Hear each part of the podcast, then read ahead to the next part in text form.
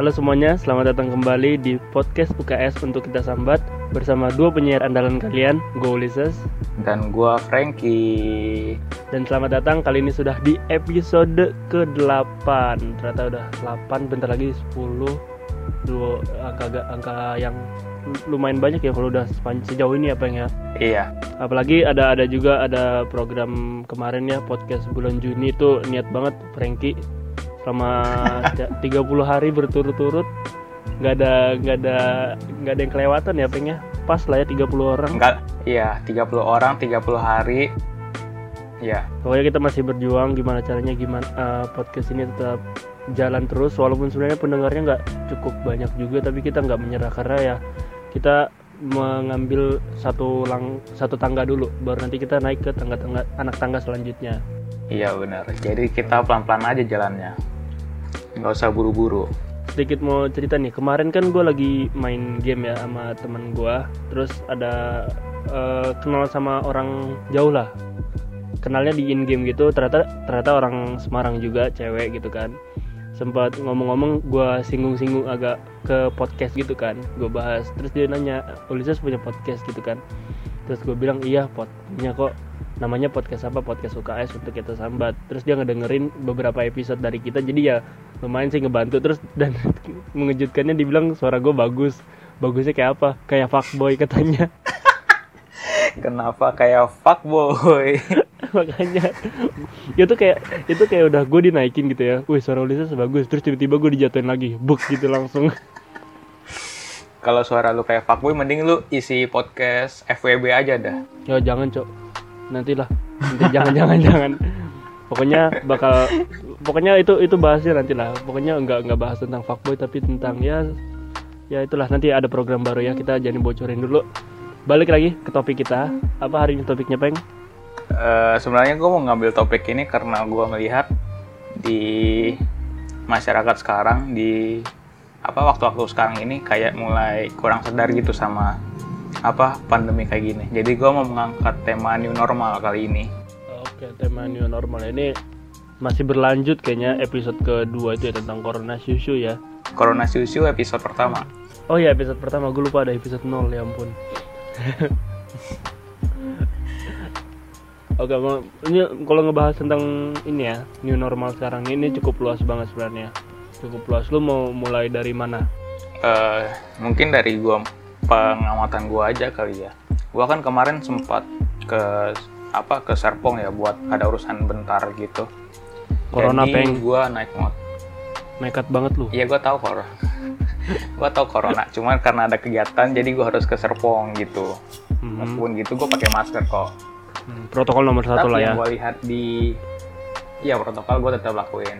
Tapi yang gue lihat ini gue pernah gue bukan pernah sih. Gue ngeliat di jalan-jalan gitu banyak banget motor pengendara motor khususnya yang kayak udah nggak pakai masker lagi. Jadi cuma pakai helm. Ada juga yang nggak pakai helm cuman bawa motor gitu aja nggak ikutin protokol kesehatan gitu.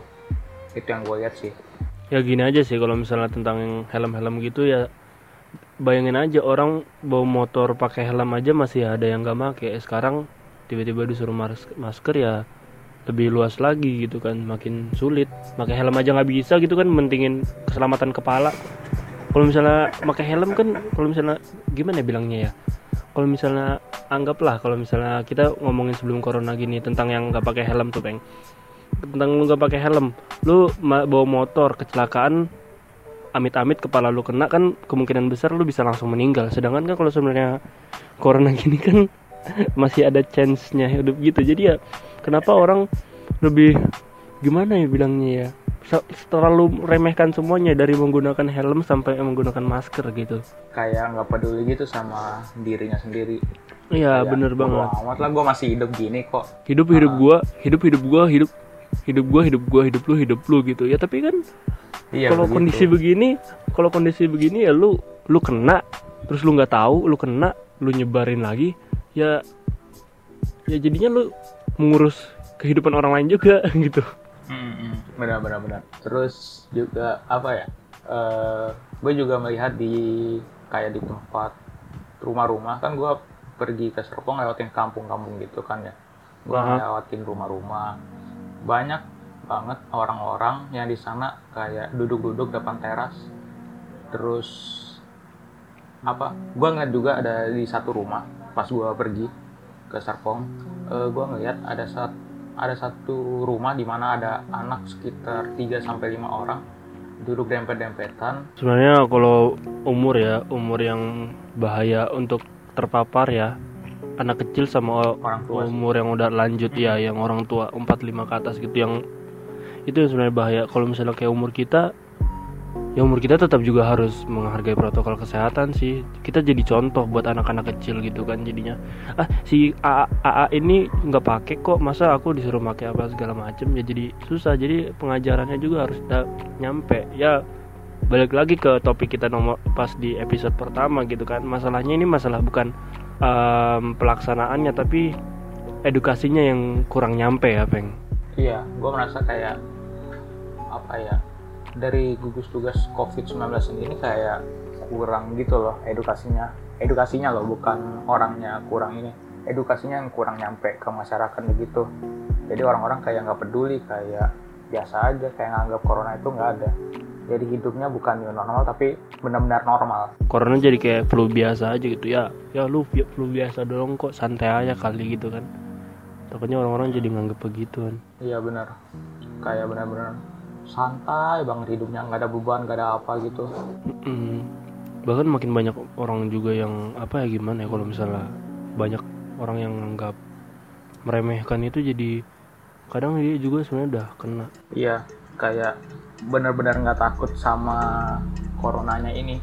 Kemarin juga diasumsi salah satu postingannya itu yang sempat rame, sempat banyak di share, di mana apa ya asumsi bikin sebuah itu hitungannya sebuah meme sih, sebuah meme di mana kayak Indonesia mendapatkan silver play button ya itu ya. oh iya yang gue share di story gue bukan sih Iya, yang Iya. 100.000 ribu itu 100.000 ribu orang Hmm. yang sudah res, apa ya udah kena covid itu benar-benar parah sih 100 Iya. ribu gini aja saking parahnya mainlandnya aja tempat eh, covid itu ber- berawal ya. Mainlandnya kan China kan. Tiongkok sana. Hmm. kita bahkan melewatinya gitu. Tiongkok mentok di 85 ya 8584 bukan sih? Sekitar segitu pokoknya hmm, 8584 kita lewatin 86 terus beberapa hari kemudian langsung nyampe 100 ribu. Dengan bangga dengan bangga gimana sih bilangnya ya. Kayak ada yang jadi mimin gitu. Wah kita nyentuh 100 nih. Silver play button guys. Bentar lagi kita dapat golden play button gitu kan. Gak lucu sumpah sebenarnya. Ini makin lama sebenarnya. Jadi sebenarnya buat orang-orang yang nggak paham itu sebenarnya sarkas sih buat pemerintah Hmm. buat orang-orang Indonesia gitu. Ya sarkasme buat buat orang-orang di luar sana Takutnya pada mikir itu. Terus juga kondisi new normal ini kayak apa ya kayak kelihatan bukan new normal lagi sih. Maksud gua kayak banyak. Udah hidup biasa banyak. bukan new normal. Bukan Mm-mm. bukan hidup norm- new normal lagi. Dia orang udah hidup kayak sebelum kita masa psbb jadi kayak new corona udah nggak ada lagi. Iya kayak ada beberapa banyak beberapa mall yang mulai rame lagi jadi kayak terus sebenarnya juga. sebenarnya itu kayak penggunaan kata new normal ini kurang tepat gitu. Orang-orang jadi beranggapan kalau new normal ini newnya itu adalah karena kita sudah melewati masa tiga bulan eh, di rumah aja. Akhirnya pemerintah mencabut eh, apa orang-orang boleh beraktivitas kembali dengan eh, anggapannya orang orang-orang bisa beraktivitas kembali tapi new normal ini ya jadinya dianggapnya tuh kayak oh kita udah bisa beraktivitas kembali nih kayak biasa akhirnya new. Setelah tiga bulan di rumah aja akhirnya kita new kembali lagi kayak biasanya lagi. Tapi kan sebenarnya new normal ini adalah new normal dengan protokol kesehatan. Orang-orang harus terbiasa dengan adanya menggunakan masker dengan adanya jaga jarak di setiap tempat umum. Tapi ya balik lagi sebenarnya kita nggak bisa memungkiri semuanya. Yang apa yang kita dapat lu gua lu dapat gue dapat eh, Vero dapat atau segala macam dapat nggak nggak tentu juga dapat di orang-orang luar sana. Jadi orang-orang luar sana masih beranggapan kalau new normal ini ya. Jadinya akhirnya kita bisa beraktivitas kembali setelah beberapa beberapa bulan eh, di rumah aja. Jadi orang itu menganggap newnya itu di situ. Iya benar-benar kayak orang-orang nggak memahami arti dari kata new itu. Mereka menganggap new normal itu ya normal-normal aja nggak ada apa ya mereka belum bisa buat beradaptasi dengan hal-hal yang menurut mereka baru untuk Ah. dilakukan. Kayak memakai jadi- masker. jadi normalnya itu kayak anggapan mereka normal kembali normal lagi setelah tiga bulan di rumah aja. Padahal nggak nggak gitu. Krisis krisis membaca sebenarnya kalau misalnya dibilang sih Indonesia ini. Iya, terus juga gue ngeliat di apa di banyak postingan di kolom komennya khususnya kayak di gue biasa mendapatkan apa komen-komen ini di akun-akun kayak about TNG sih informasi tentang Tangerang. Kayak misalnya postingan tentang mall. Nah di situ gue melihat komentar kayak apa ya komentar ini harusnya lu identik sih. Mall dibuka sekolah ditutup. Jadi apa antar harusnya lu identik sih sama komen kayak gitu. Hmm, gua belum apa sih gue nggak terlalu ngikutin gue nggak baca baca komentar. Malas banget gue ngurusin komentar orang lain mendingan urusin hidup sendiri. Iya. Jadi gue sedikit mau memberikan pelurusan aja sih buat orang-orang yang merasa nggak paham kenapa mall-mall itu dibuka sedangkan sekolah itu ditutup mall itu dibuka tujuannya buat ekonominya itu benar-benar nggak benar-benar mati nggak benar-benar turun sedangkan sekolah sekolah ditutup itu tujuan tujuannya karena apa ya Eh, mas kalau mallnya eh kalau toh sekolahnya itu dibuka terus banyak yang masuk yang ada covidnya malah makin nambah lagi makin nggak berdaya lagi? Sektornya kalau anggapannya anggapannya gini sektornya itu jadi bertambah. Sekarang kan ada yang bilang sek- sektor perkantoran adalah jadi pusat penyebaran COVID-19 kalau misalnya sekolah dibuka gitu ini jadi sektor yang baru. Jadi ada dua sektor yang bilang jadi penyebarannya per- perkantoran sama sekolahan. Dan kalau misalnya kampus-kampus juga masih dibuka tambah lagi sektornya kata gua. Belum lagi sempat kemarin pasar sempat pas awal-awal apa tuh new normal pasar sempat jadi sektor pertama yang sempat mengalami apa tem- mengalami banyak ini sih pertumbuhan korban covid itu. Mm, cuman ya orang-orang juga udah mulai sadar kan kalau yang di pasar-pasar. Dan rata-rata juga pada mama mama kan juga jaga mungkin mama bisa taat aturan juga gitu ya. Cuman di perkantoran ini kan juga kadang nggak diperlihatkan apa nggak nggak apa ya gimana ya, nggak dijaga ketat juga mungkin. Karena kan kalau misalnya di pasar nih kalau misalnya lo ke kemarin sempat di city market itu kan kalau lu mau masuk itu bener-bener lu dicek suhu bener-bener lu diperhatiin pakai masker apa enggaknya kalau misalnya nggak ada lu tetap nggak boleh masuk gitu kan. Jadi bener-bener diperketat gitu untuk yang sektor pasar.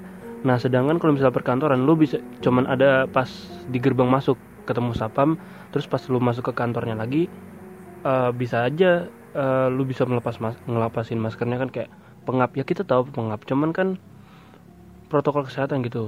Situasinya masih belum membaik kayak dulu jadi masih agak-agak parah. Dan juga mungkin kalau di sektor perkantoran kata gue banyak terjadi kontak juga kali ya. Udah nggak udah melepas masker habis itu terjadi banyak kontak juga kan. Iya kontak. Apalagi kan mereka harus apa ya kayak berhubungan kayak rapat. Heeh, lumayan banyak gitu kan. Iya. Terus ada lagi nggak yang lu lihat dari apa dari new normal ini? Normal ini gue gue eh, nggak mau bahas nggak terlalu bahas ke new normal deh. Gue mau bahas ke soal menggunakan maskernya ini. Oke. Baru-baru ini kan eh, sempat dibilang kalau misalnya saat lagi makan jangan turunin masker kita itu ke dagu. Ah iya Nah. iya, iya. Itu sempat dijadi jadiin meme kan kalau misalnya tur- nggak boleh turunin dagu gimana kita cara makannya gimana kita masa maskernya dinaikin atau kita makan tembus lewat maskernya gitu kan. Itu hal yang satunya satu-satunya hal yang bikin gue kesel. Ya. Goblok sih asli. Kenapa gue kesel? Ya. Pertama gue keselnya itu karena temen gereja gue ngepost itu jadiin meme jadi bahan bercandaan jadiin itu bahwa ini pemerintah kok bisa begini gitu kan begini ngasih tahu ke masyarakat gitu kan. Itu yang gue bikin kesel. Yang kedua Indonesia itu balik lagi gue bilang Indonesia itu krisis membaca. Kalau misalnya lu buka Line Today lu baca judul pemerintah menyatakan tidak boleh menurunkan masker saat makan. Lu baca itu deskripsinya di bawah kan panjang lebar dijelaskan. Dijelaskan itu kenapa nggak boleh menurunkan masker. Karena kan kita nggak tahu nih di bagian leher apa dagu ke bawah ini kan mungkin juga ada kuman juga kan. Kalau sering kena. Mm-mm. ada kuman juga. Kalau misalnya kita turunin habis itu kita naikin lagi ke arah hidung dan mulut kita itu kumannya makin menyebar di daerah hidung dan mulut kita. Ma- makanya Sama disarankan makanya disarankan ketika makan atau minum itu dilepas bukan dibiarin aja gitu. Dilepas aja. Dan pastikan pas dilepas bagian untuk yang kena mulutnya itu jangan berkontakan dengan eh, meja atau apa segala macem gitu kan. Jadi bener-bener eh, higienis terjaga. gitu kan. Hig- ya terjaga. Higienis dong bahasa gua. Higienis. Sama aja Da- sih. Heeh.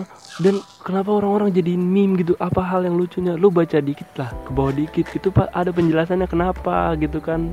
Kalau misalnya lu turuninnya jadi menyebar gitu. Kenapa jadiin bahan bercandaan gitu. Lo tau sendiri kan akun Instagram kayak apa akun-akun yang dagelan-dagelan gitu. Mereka butuh konten makanya. Ya mereka butuh konten tapi seenggaknya lah uh, ada konten yang menjadiin meme. Jadi di- mereka bikin meme. Terus mereka ngejelasin uh, seharusnya mereka ngejelasin lagi ke bawahnya lagi lah. Jangan meme tapi nggak memberitahu apa yang sebenarnya gitu. Jangan menjadikan sebuah se- semuanya itu ja- jadiin lelucon lah gitu. Eh, menurut gua sih kayak apa ya? Ya kalau mereka kasih tahu yang sebenarnya kayak humornya mati gitu loh jadinya. Kayak nggak lucu lagi kayak basi ntar ya berarti hal-hal seperti itu nggak cocok jadiin bercandaan dong kalau misalnya mereka tahu bakal mati. Ya balik lagi sih ke para pengguna internet khususnya apakah dia bisa lebih bijak dalam apa melihat dan memahami konten itu? Harusnya lebih bijak sih. Harusnya. Harusnya bijak harusnya bijak. Ya but- tapi karena sosial media juga bebas kan orang-orang bisa memberikan pendapat mereka sepuasnya tanpa ada yang menghalangi. Tapi sekarang ada yang menghalangi UU ITE itu udah udah jadi karena terlalu bebas juga. Tapi ya balik lagi kita juga bebas berpendapat gitu kan. Sama kayak podcast ini kita bebas berpendapat tanpa ada yang menghalangi kalau udah urusan kayak undang-undang gitu kayaknya bakal ribet deh. Ya gitu sih kalau bahas itu kita bahas-bahas begini sebenarnya nggak ada akhirnya juga. Lu mau nyampe berapa episode pengen kita bahas tentang corona corona beginian? Ada ada Udah, ada orang-orang udah. orang-orang. Udah di episode pertama dibahas di episode kena singgung lagi di episode episode setelahnya terus di podcast bulan Juni juga kesinggung. Nggak ada habisnya peng nggak ada habisnya emang. Iya emang nggak ada habisnya. Susah susah. Kalau misalnya kata Raditya Dika ya apa? jangan eh, fokus kepada apa yang kita tidak bisa ubah tapi fokuslah kepada apa yang bisa kita ubah di diri kita sendiri. Wis, mantep mantep mantep, mantep. berita baik lah berita baik. Dibilang vaksin dalam tahap pengembangan. Yang kedua kali ya.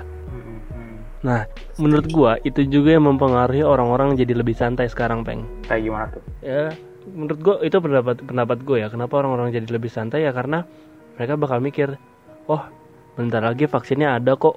Gua kena juga nggak apa-apa kok. Hmm iya iya iya karena vaksinnya Mm-mm, vaksin, vaksinnya udah mau ada gitu kan. Itu jadinya. Ya ba- bagus sih ada ada ada ada vaksin dalam tahap pengembangan segala macam. Tapi yang berbahaya juga itu mau jadi membuat orang-orang berpikir lebih santai kayak gue yang bilang tadi. Tapi sebenarnya orang-orang itu emang kayak udah capek buat takut gak sih? Kayak mereka udah lima bulan dikurung di rumah penuh dengan rasa takut. Jadi mereka kayak sekarang ini waktunya untuk membebaskan diri dari rasa takut karena sudah ada sudah mau ada vaksinnya jadi mereka lebih santai gitu. Biar lebih nggak stres-stres gitu sih menurut Ada- gua. ada baiknya juga untuk berpikir tidak lebih stres tapi ada lebih baiknya juga. Sebenarnya kita nggak boleh takut. Kita lebih ke waspada sih sebenarnya. Harusnya waspada nggak takut.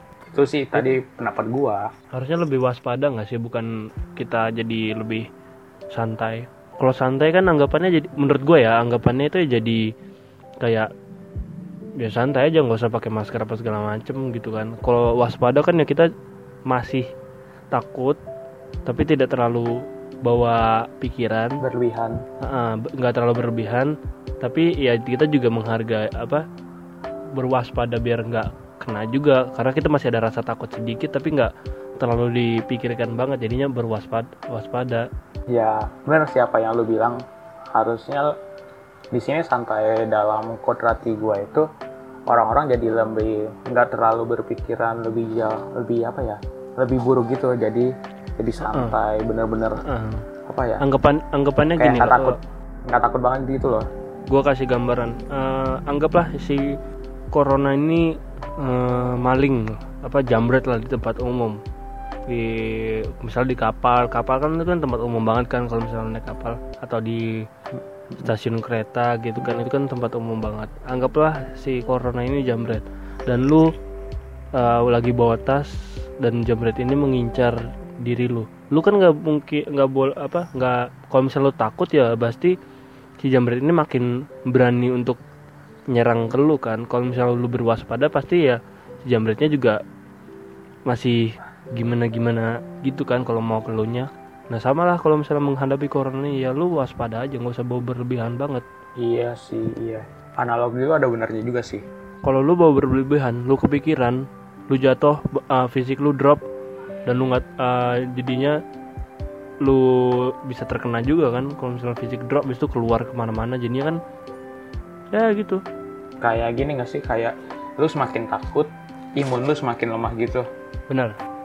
Itu stimulus Benar. kayak lu memberikan stimulus ke otak lu kalau misalnya lu terlalu takut. Iya mm, kayak apa ya? Kayak lu memberikan sugesti tersendiri Ha-ha. lu semakin takut jadi imun lu kayak semakin lemah gitu Hmm. sama kayak gua awal-awal corona ini masuk sebenarnya gua kayak gitu gua gua gua udah mulai waspada banget gua takut banget gua kena gua sempet drop berkali-kali ternyata ah mungkin seharusnya gua bawa santai aja lah nggak usah terlalu takut banget tapi gua juga harus was apa tetap waspada sama orang sekitar karena kita nggak tahu kan karena yang paling berbahaya sekarang adalah OD apa orang tanpa gejala OTG itu yang paling berbahaya sekarang oh iya orang tanpa gejala itu kayak benar-benar berbahaya, berbahaya sih. Kayak lu nggak bisa mengetahui apa yang dia rasakan lu nggak bisa mengetahui apa yang ada dalam diri dia jadi benar-benar abu-abu sih. Abu-abu. Dia dia kayak netral orang biasa tapi aslinya dia udah kayak carrier nggak sih? Carrier Kena. dia. Iya mm-mm. New normal. Seharusnya kalau kalau misalnya menurut lu nih ya kalau misalnya masih penggunaan kata new normal itu terlalu luas gitu ya yang kita bahas di awal-awal tadi. Seharusnya kalimat Hmm. apa kata-kata apa yang digunakan untuk mengatakan new normal itu kayak gini loh. Kita harus menghargai protokol kesehatan. New normal ini harus begini loh. Kita begini begini begini harus membawa hand sanitizer ke mana pun menggunakan masker ke mana pun waspada apa segala macem menghindari kontak jaga jarak. Menurut lu apa yang cocok? Gue sih nggak tahu ya karena kan lu anak ini nih Ilkom kalau menurut gua sih eh, mungkin kalau gua dikasih kesempatan buat memberikan nama atas kejadian kayak gitu gua bakal memberikan apa ya istilah apa ya istilah apa ya? Bingung lo bingung. Ke gue baru semester 3 cu. Baru mau semester 3 jadi gue belum ahli. Mungkin gue nggak apa-apa nggak apa-apa ke normal apa ya kenormalan yang perlu diadaptasi mungkin. Adaptasi mungkin gue kasih namanya istilahnya masa adaptasi. New adapt adaptation gitu. Itu udah cukup umum sih dan nggak memberikan rasa ambigu. Anggapannya lo kayak pengen memasukkan kata kata-kata adaptasi itu di antara kalimat untuk menjelaskan new normal itu ya mungkin gue bakal memberikan nama adaptasi. Adaptasi. Adaptasi kenormalan sih mungkin. Adaptasi kenormalan. Ya adaptasi kenormalan. Hmm, menarik menarik. Menarik menarik. Ya gue nggak tahu ya gue bukan anak ilkom gue anak anak arsitektur. Gue membahas ini sebenarnya. Gue membahas yang tentang airborne itu. Karena sebenarnya di masa-masa new normal kayak gini lu sebenarnya butuh adaptasi nggak sih? Ya adaptasi ya benar. Karena baru juga. Ya sebenarnya new normal ini kan kalau dibedah lagi kan eh, kita itu membahas tentang kita harus beradaptasi dengan keadaan yang baru. Tapi penggunaan katanya yang didapat oleh orang-orang yang kurang itulah ya. Kurang ya kurang ya kita bisa bilang kurang berpendidikan. berpendidikan ya. Mereka berpendidikan tapi ya mungkin nggak terlalu tinggi pendidikannya. Ya mereka menganggapnya jadi ya new normal itu ya yang bilang tadi jadi kita harus eh, sebenarnya pemerintah ini harus mencari cara. Kalau misalnya kita mau menggunakan new normal nggak apa-apa eh nggak apa-apa kita menggunakan new normal padahal persentase kita ini masih terlalu tinggi. Tapi yang harus diperhatikan adalah penggunaan kalimatnya atau judul new normalnya itu diganti agar orang-orang yang ber- berkurang berkurang yang kurang pendidikannya ini mengerti. Oke.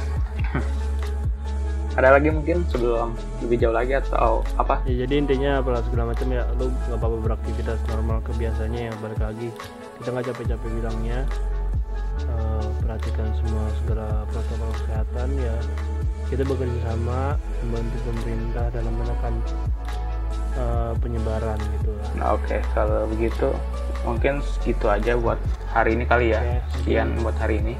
begitu ada ada lu ada tambahan Gue mau tambah terakhir sih sama satu sih ya kayak tadi gue bilang tadi jaga protokol kesehatan sama jaga diri kalian biar tetap sehat.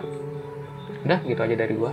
oke itu segala semua apa saran dari kita itu aja sekian podcast untuk hari ini podcast ini dapat didengarkan di siniar andalan kalian di Spotify di Anchor Apple Apple Podcast juga ada ya Iya, sama terakhir mungkin dalam beberapa episode ke depan kalian bakal menemukan logo baru dari podcast UKS sedang didesain mungkin itu logo barunya.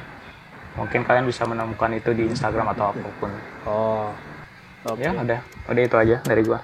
oke sekian saja untuk podcast hari ini gua Ulises undur diri Gua Frankie cabut. sampai jumpa di podcast selanjutnya Bye. Bye.